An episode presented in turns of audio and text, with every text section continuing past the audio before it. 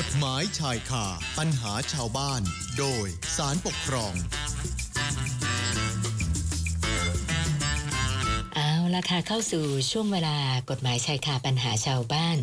โดยสารปกครองกันเลยนะคะคุณผู้ฟังคะคดีปกครองที่น่าสนใจวันนี้เนี่ยเป็นเรื่องความเดือดร้อนของคนที่พักอาศัยในโครงการหมู่บ้านจัดสรรแห่งหนึ่ง คือเขารวมตัวกัน แล้วก็ไปยื่นฟ้องต่อศาลปกครองว่า เจ้าของโครงการหมู่บ้านที่เขาอยู่เนี่ยนะคะ ไปสร้างหมู่บ้านจัดสรรอีกโครงการหนึ่งนะก็อยู่ข้างๆกันนั่นแหละค่ะ แล้วก็เอาถนนในหมู่บ้านจัดสรรโครงการเดิมเนี่ยไปให้อีกโครงการหนึ่ง ใช้ร่วมด้วยนะเพราะฉะนั้นก็เลยทำให้ คนที่เขาซื้อบ้านในโครงการเดิมเนี่ยรู้สึกว่าเอ๊ะแบบนี้เสียประโยชน์นะต้องมาแบ่งใช้สาธารณูปโภคร่วมกับบุคคลอื่นนะคะ ที่ผู้พักอาศัยได้ดำเนินการไปก่อนหน้านี้นะก็คือว่ามีการไปยื่นหนังสือร้องเรียนที่สำนักงานที่ดิน แต่ปรากฏว่าเจ้าพนักงานที่ดินก็แค่มีหนังสือแจ้งกลับมานะคะว่า เป็นการขออนุญาตทำการจัดสรรที่ดินโครงการ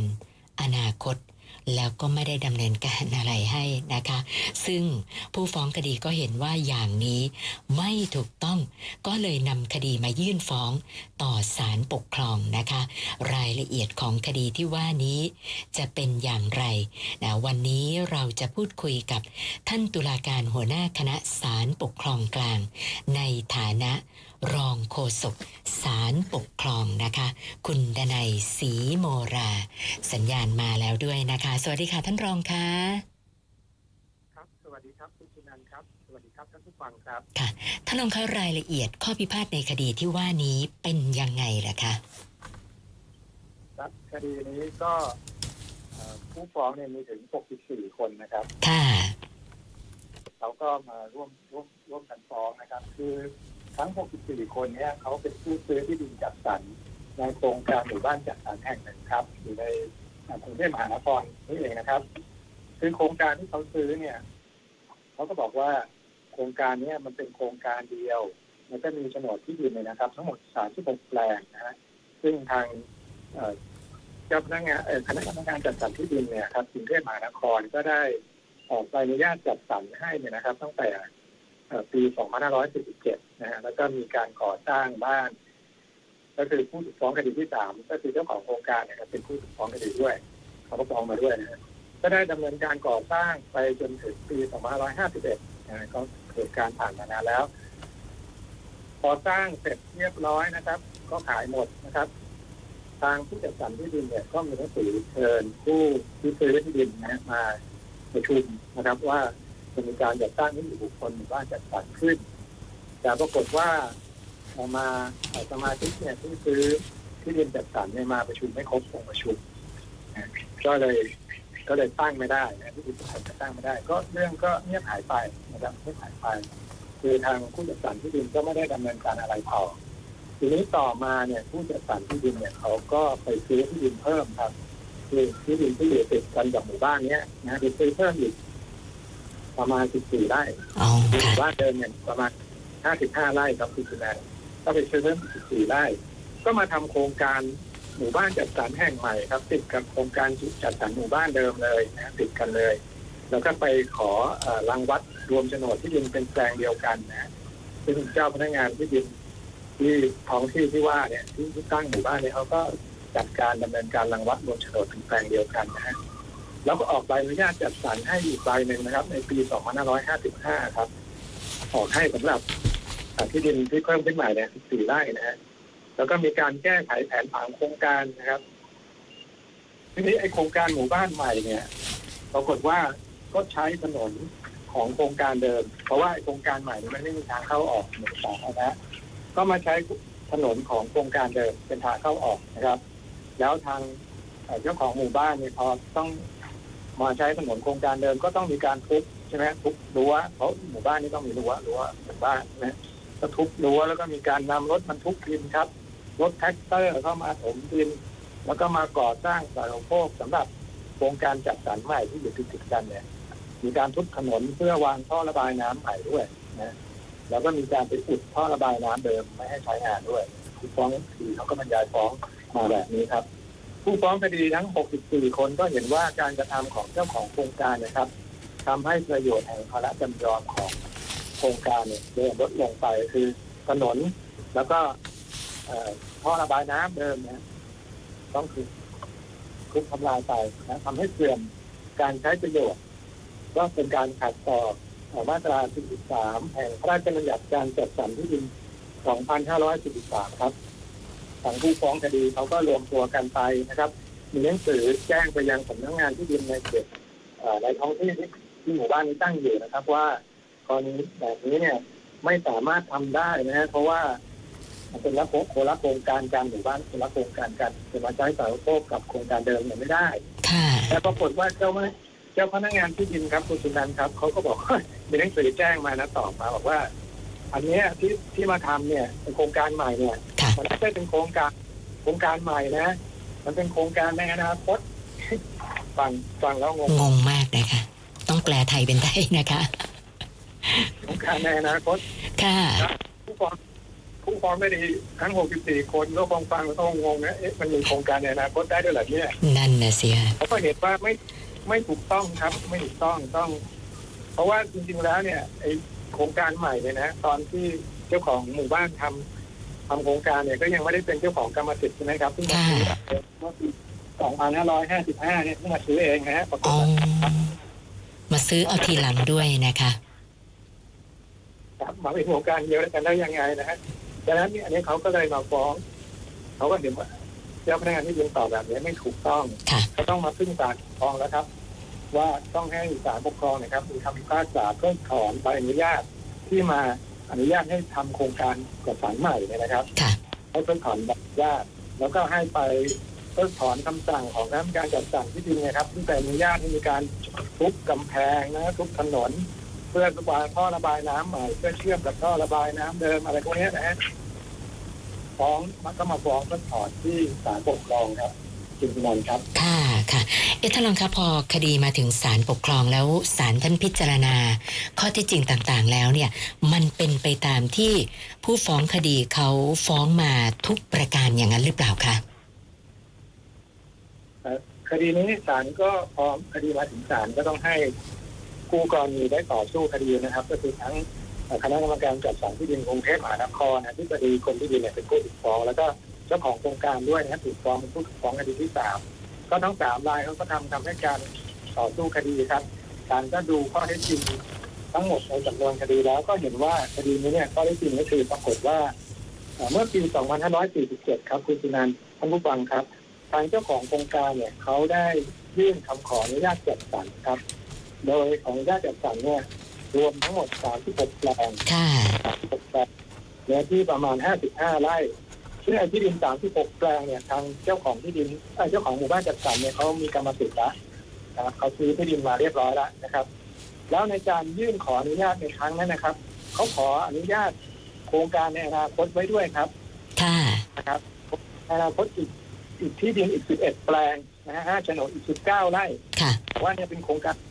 คือเขาขอไปพร้อมกันเลยคือขอไอ้ห้าห้าไร่ที่เขาเขามีกรรมสิทธิ์แล้ว แล้วโครงการในอนาคตที่เขาจะไปซื้อภายหลังเนี่ยอีก19ไร่เขาขอไปทีเดียวกันนะฮะซึ่งก็ปรากฏว่าเอ่อในแผนผังโครงการที่ทางทางเจ้าของโครงการเนี่ยเขาเสนอไปยังคณะกรรมการจัดสรรที่ดินนะครับเขาก็มีพาเอ่อมีแผนผังว่ามีการเชื่อมระหว่างค่ะโครงการที่เขามีเอ่อกรรมสิทธิ์ในที่ดินแล้วเนี่ยกับกับโครงการในอนาคตเขาทำแผนทำเอ่อทางเชื่อมเอาไว้แล้วนะอยู่ในแผนแผ นผังโครงการค่ะซึ่งทางกรรมการจัดสรรที่ดินเนี่ยก็เห็นชอบครับเห็นชอบกับแผนผังโครงการแบบเนี้ยว่าที่ดินปัจจุบันที่ซื้อแล้วสามสิบหกแปลงห้าสิบห้าไร่เนี่ยเราจะมีทางเชื่อมไปกับที่ดินอีกสิบเก้าไร่นะครับ ก็เห็นเห็นด้วยกับแผนผังโครงการนะเห็นชอบ แล้วก็ออกใบอนุญาตแต่ตอนออกใบอนุญาตเนี่ยครับคุณสุนันท์ท่านผู้ฟังครับจะออกเฉพาะไอ้สามสิบหกแปลงที่เจ้าของโครงการก็มีกรรมสิทธิ์ก่อน แต่ไอ้สิบเก้าไร่ที่เหลือเนี่ยยังไม่ออกออกเฉค่ะ พาะเฉพาะ55ไร่นี้ออกไปก่อนดังนั้นตรงนี้นะครับ ก็ข้อที่จริงดังกล่าว ก็ศาลเห็นว่ากรณีนี้นะครับ เป็นกรณีที่คณะกรรมการจัดสรรที่ดินได้มีมติเห็นชอบแผนผังโครงการนะครับ แล้วก็วิธีการจัดสรรที่ดินของเจ้าของโครงการทั้งโครงการ มองว่าทั้งหมดเนี่ยเป็นโครงการเดียวกันหมดเลยนะฮะ ค่ะ ซึ่งรวมถึงที่ดินจัดสรรในอนาคตด้วยที่ยังไม่ได้ซื้อเนี่ยนะมองว่าทั้งหมดเนี่ยเป็นโครงการเดียวกัน แล้วก็ได้รับใบอนุญาตจัดสรรเมื่อปี 2547 นะ โดยมีไอโครงการอีก 11 แปลง 19 ไร่เนี่ยเป็นโครงการในอนาคตครับถือว่าเป็นโครงการเดียวกันสารมองอย่างนั้นครับค่ะครับนะคะซึ่งหลายท่านก็ฟังแล้วอาจจะงงๆหรือเปล่านะคะ ว่า เอ๊ะ คือตอนนั้นเนี่ยเจ้าของโครงการเขาเขายังไม่ได้เป็นเจ้าของกรรมสิทธิ์ นะแล้วก็ยังไม่ได้ซื้อที่ดิน 11 แปลงที่บอกว่าเป็นโครงการในอนาคตเลย แล้วแล้วขอกันเลยลอยล่วงหน้าอย่างนี้ได้ด้วยเหรอคะท่านรอง ครับเรื่องนี้ศาลวินิจฉัยนะครับว่าศาลบอกว่า แม้ว่าในขณะที่เจ้าของโครงการนะครับยื่นขออนุญาตจัดสรรเมื่อปี 2547 ครับ ยังไม่ได้เป็นผู้มีกรรมสิทธิ์ในที่ดิน 11 แปลงนะฮะที่จะทำการจัดสรรในอนาคต แต่การขออนุญาตไว้เป็นการล่วงหน้าเนี่ยครับ ย่อมสามารถกระทำได้ครับอ๋อค่ะเนื่องจากในขณะนั้นครับเจ้าของโครงการเนี่ยยังไม่มีความประสงค์ที่จะดำเนินการจัดสรรที่ดินเอ่อโครงการในอนาคตนะก็คือเขายังไม่ได้ไปซื้อที่ดิน แต่ว่าเขามีเขาคิดจะทำแล้วก็ในการยื่นแผนผังโครงการเขาบอกว่าเขาจะทำค่ะในเมื่อต่อมานะครับ เมื่อมีความประสงค์ที่จะจัดสรรที่ดินเมื่อใดเนี่ยครับเจ้าของโครงการก็ คือตามกฎหมายเนี่ยเวลาเขาจะเอ่อทางคณะกรรมการจัดสรรที่ดินจะออกใบอนุญาตจัดสรรได้เนี่ยต้องมีกรรมสิทธิ์ก่อนนะกรรมกรรมสิทธิ์ในที่ดินนั้นต่อมาเมื่อเขาไปมีกรรมสิทธิ์ในที่ดินไอซีเอ็ดแปลงเนี่ยที่เหลือเนี่ยนะฮะภายหลังเนี่ยนะครับศาลก็เห็นว่าตรงเนี้ยสามารถขอออกใบอนุญาตให้จัดสรรได้นะค่ะการที่ต่อคือการจริงๆเจ้าของที่ดินเนี่ยเขาเอ่อเจ้าของโครงการหมู่บ้านจัดสรรเนี่ยเขาก็ไม่ได้ ไม่ได้ทำทั้ง11แปลงนะเขาซื้อได้แค่9แปลงอ๋อที่สองแปลงมีคนขายไปหมดแล้วนะค่ะเขาซื้อได้9แปลงก็เขาก็ทำเฉพาะ9แปลงนี้ครับฉะนั้นศาลวินิจฉัยว่าการที่คณะกรรมการจัดสรรที่ดินเนี่ยออกใบอนุญาตนะครับ ให้เอ่อเจ้าของที่ดินเจ้าของโครงการนะครับจัดสรรที่ดินโครงการในอนาคตเนี่ยถือว่าเป็นการ กระทำที่ชอบด้วยกฎหมายแล้วครับ คุณชุนันท์ครับค่ะค่ะ คือหมายความว่าเจ้าของโครงการเนี่ยเขาอาจจะวางแผนล่วงหน้าไว้แล้วว่าอะเขาต้องซื้อแน่นอนทำโครงการแน่นอนก็เลยนะขออนุญาตครอบคลุมไว้ก่อนอย่างนั้นใช่ไหมคะใช่ครับคือเขาในตอนที่เขายื่นแผนผังโครงการเนี่ย มันมีที่ดินในอนาคตอยู่แล้วอยู่ในแผนผังโครงการเพียงแต่ว่าค่ะในตอนนั้นเนี่ยเขายังไม่ได้มีกรรมสิทธิ์ในที่ดินแปลงในอนาคตเขาก็เลย ทางเจ้าแม่เอ่อคณะกรรมการจัดสรรที่ดินเนี่ยก็เลยออกใบอนุญาตเฉพาะแปลงที่เขามีกรรมสิทธิ์ครับค่ะค่ะ แล้วประเด็นอะประเด็นที่บอกว่ามีการเอาเอาถนนนะของโครงการเดิม แล้วก็ให้โครงการใหม่ มาใช้ประโยชน์ด้วย ซึ่งเอ่อคนที่อยู่ในโครงการเดิมก็รู้สึกว่าเอ๊ะอย่างนี้นะไม่ค่อยดีทำให้เขาเสียประโยชน์นะคะ ตรงนี้ไม่ทราบสารมีความคิดเห็นยังไงบ้างคะท่านรอง ครับเกี่ยวกับเรื่องถนนเนี่ยครับ ก็ศาลไปดูพิจารณาในข้อกฎหมายด้วยครับว่า คือโครงการเนี้ยมันเป็นโครงคือโครงการหมู่บ้านจัดสรรเนี่ยจะมีหลายขนาดมีขนาดเล็กขนาดกลางขนาดใหญ่ อย่างกรณีที่เนื้อที่ไม่เกินหนึ่งร้อยไร่เนี่ยนะก็ถือว่าเป็นโครงการขนาดกลางก็คือโครงการที่พิพาทในในคดีเนี้ย เป็นโครงการขนาดกลาง ซึ่งตอนที่เขาขอจัดสรรเนี่ยตอนที่เขายื่นแผนผังโครงการเนี่ย มันพื้นที่มันรวมไม่ถึงร้อยไร่ใช่ไหมฮะ ก็ถนนเนี่ยจะต้องมีความกว้างประมาณ 16 เมตรนะครับรวมเขตทางด้วยเนี่ย 16 เมตร ซึ่งทางผู้จัดสรรที่ดินเนี่ยเขาสร้างเอาไว้ 16 เมตรรองรับไว้แล้ว 16 เมตรค่ะดังนั้นแม้ว่าต่อมาเนี่ยเป็นโครงการที่เขาทำที่หลังเนี่ยโครงการในอนาคตเนี่ยนะฮะเอามาบวกแล้วเนี่ยที่ดินมันก็ไม่เกินร้อยร้อยไร่ดังนั้นถนนมันจึงไม่ได้เสื่อมประโยชน์อะไรในการที่จะใช้ประโยชน์ก็คือเขาสร้างเนี่ยรองรับ ถึงถึงโครงการในอนาคตไว้ไว้ไว้ด้วยแล้วครับอ๋อค่ะที่ผู้ฟ้องคดีทั้ง 64 รายมาบอกว่าทำให้มีรถวิ่งมากขึ้นนะมีคนมาใช้ถนนเยอะขึ้นนะทำให้ไม่สะดวกอันเนี้ยก็ฟังไม่ได้เพราะว่าในทางกฎหมาย ทางผู้จัดสรรที่ดินเขาทำถนนขนาดถนนเคลมไว้แล้วครับคุณจุนันท์ครับค่ะค่ะเอะแล้วประเด็นเกี่ยวกับเรื่องท่อระบายน้ำท่อระบายน้ำทิ้งโครงการเดิมอะนะคะ ที่บอกว่าเอ่อทางเจ้าของโครงการไปอุดทิ้งนะทำให้ไม่ได้ใช้งานล่ะคะ ตรงนี้ไม่ทราบว่าศาลท่านพิจารณายังไงคะท่านรองคดีนี้ศาลก็ไปดูข้อเท็จจริงครับว่าเออเป็นคำกล่าวอ้างอย่างที่ผู้ฟ้อง 64 คนพูดจริงหรือเปล่านะครับ ก็ปรากฏว่า ไปดูแล้วเนี่ยเอ่อระบบระบายน้ำเนี่ยที่เขาที่เจ้าของโครงการทำเนี่ยเขาทำขึ้นมาใหม่เลยนะฮะค่ะทำขึ้นมาใหม่เลยก็คือมีการวางท่อใหม่นะครับ มีการฝังท่อไปคือมีขนาดท่อหลายขนาดนะตะก็เป็นไปตามถนนนะฮะถ้าเป็นถนนซอยก็เป็นเอ่อท่อเล็กหน่อยถ้าเป็นถนนเมนก็ท่อท่อใหญ่หน่อย ก็คือเขาวางท่อท่อใหม่หมดเลยครับทั้งโครงการเพราะว่าท่อเดิมมันเอ่อรับน้ำไม่เพียงพอแล้วแสดงว่า อันนี้แสดงว่าตอนทำท่อระบายน้ำเดิมนี่ไม่ได้เผื่อไว้ค่ะก็เลยต้องทำใหม่ทำใหม่หมดเลย แล้วก็มีเอ่อระบบบำบัดน้ำเสียนะฮะที่จะทุก15เมตรเนี่ยที่ออกมาจากบ้านเนี่ยมีทำไว้นะครับ แล้วก็มีบ่อพักนะฮะมีการบำบัดน้ำเสียก่อนที่จะเอ่อมีการลงสู่ในบ่อตรวจคุณภาพน้ำนะก่อนที่จะระบายไปสู่ลำนิรางสาธารณะดังนั้นตรงนี้ศาลก็มองดูว่าทางผู้จัดสรรที่ดินเนี่ยเขาได้ ดำเนินการเนี่ยนะครับครบถ้วนถูกต้องนะในเรื่องของอการทำท่อระบายน้ำเนี่ยถูกต้องนะไม่ได้เป็นการเพิ่มภาระให้กับโครงการแต่อย่างใดครับคุณสุนันท์ครับ ค่ะค่ะแม่ฟังดูแล้วเหมือนกับบางทีสิ่งสิ่งที่เราเห็นนี้อาจจะไม่เป็นอย่างที่เราคิดก็ได้นะคะมันต้องเข้าไปดูรายละเอียดข้อเท็จจริงกันจริง ๆนะคะสำหรับคดีที่ว่านี้เนี่ยถ้าลองอยากจะฝากอะไรเพิ่มเติมเป็นอุทาหรณ์กันสักหน่อยไหมคะ คดีนี้ท่านผู้ฟังครับ ก็ท่านผู้ฟังที่สนใจในรายละเอียดนะครับ ก็สามารถจะไปหาได้ในเว็บไซต์ของศาลปกครองนะครับ ในคดีหมายเลขแดงที่ขออ่าน 995 ครับ 2563 คือที่ผมนำคดีนี้มาเคุยให้ท่านผู้ฟังนะครับคุณชินันให้รับฟังทราบกันนะครับ เพราะว่าผมก็เคยนำคดีเกี่ยวกับเรื่องหมู่บ้านจัดสรรมาคุยหลายครั้งแล้วนะครับ ซึ่งส่วนใหญ่ในกรณีที่ผู้จัดสรรที่ดินเนี่ยไปทำให้สาธารณูปโภคมีเอ่อเขาเรียกว่าเสื่อมคุณภาพนะเสื่อม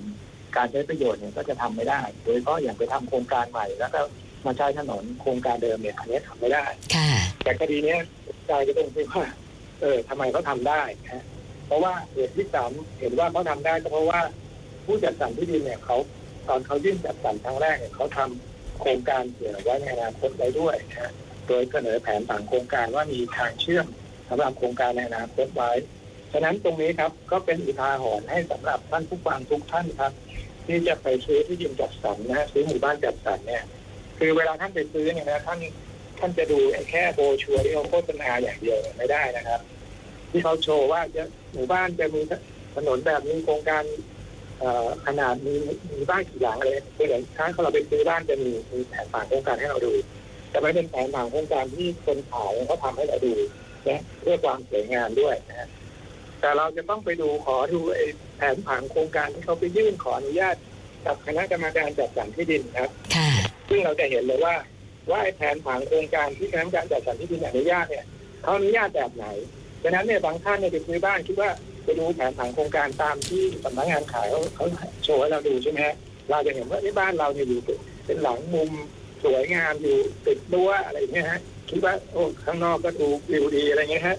แต่พอเขาบอกว่าโครงการแผนผังโครงการจริงที่คณะกรรมการจัดสรรที่ดินเขาอนุญาตไว้เนี่ยมันมันมีบ้านถัดไปอีกใช่ไหมฮะอย่างเงี้ยเราจะได้ตัดสินใจดูว่าโอเค เราตกลงเราจะซื้อบ้านแบบนี้ไหมโครงการนี้ไหมค่ะนะครับก็ต้องขอขอไปดูเอกสารนั้นครับ ไม่ใช่ดูแค่ใบโปรชัวร์โฆษณาเท่านั้นครับ คุณจุนันท์ท่านผู้ฟังครับค่ะ วันนี้ต้องขอบพระคุณท่านรองโฆษกสารปกครองคุณดนัยศรีโมรานะคะ สละเวลามาพูดคุยให้ความรู้กับพวกเรานะคะ ขอบพระคุณมากค่ะท่านรอง ครับ สวัสดีครับคุณสุนันท์ครับ สวัสดีครับท่านผู้ฟังครับ สวัสดีค่ะ กฎหมายชายคาปัญหาชาวบ้าน โดยสารปกครอง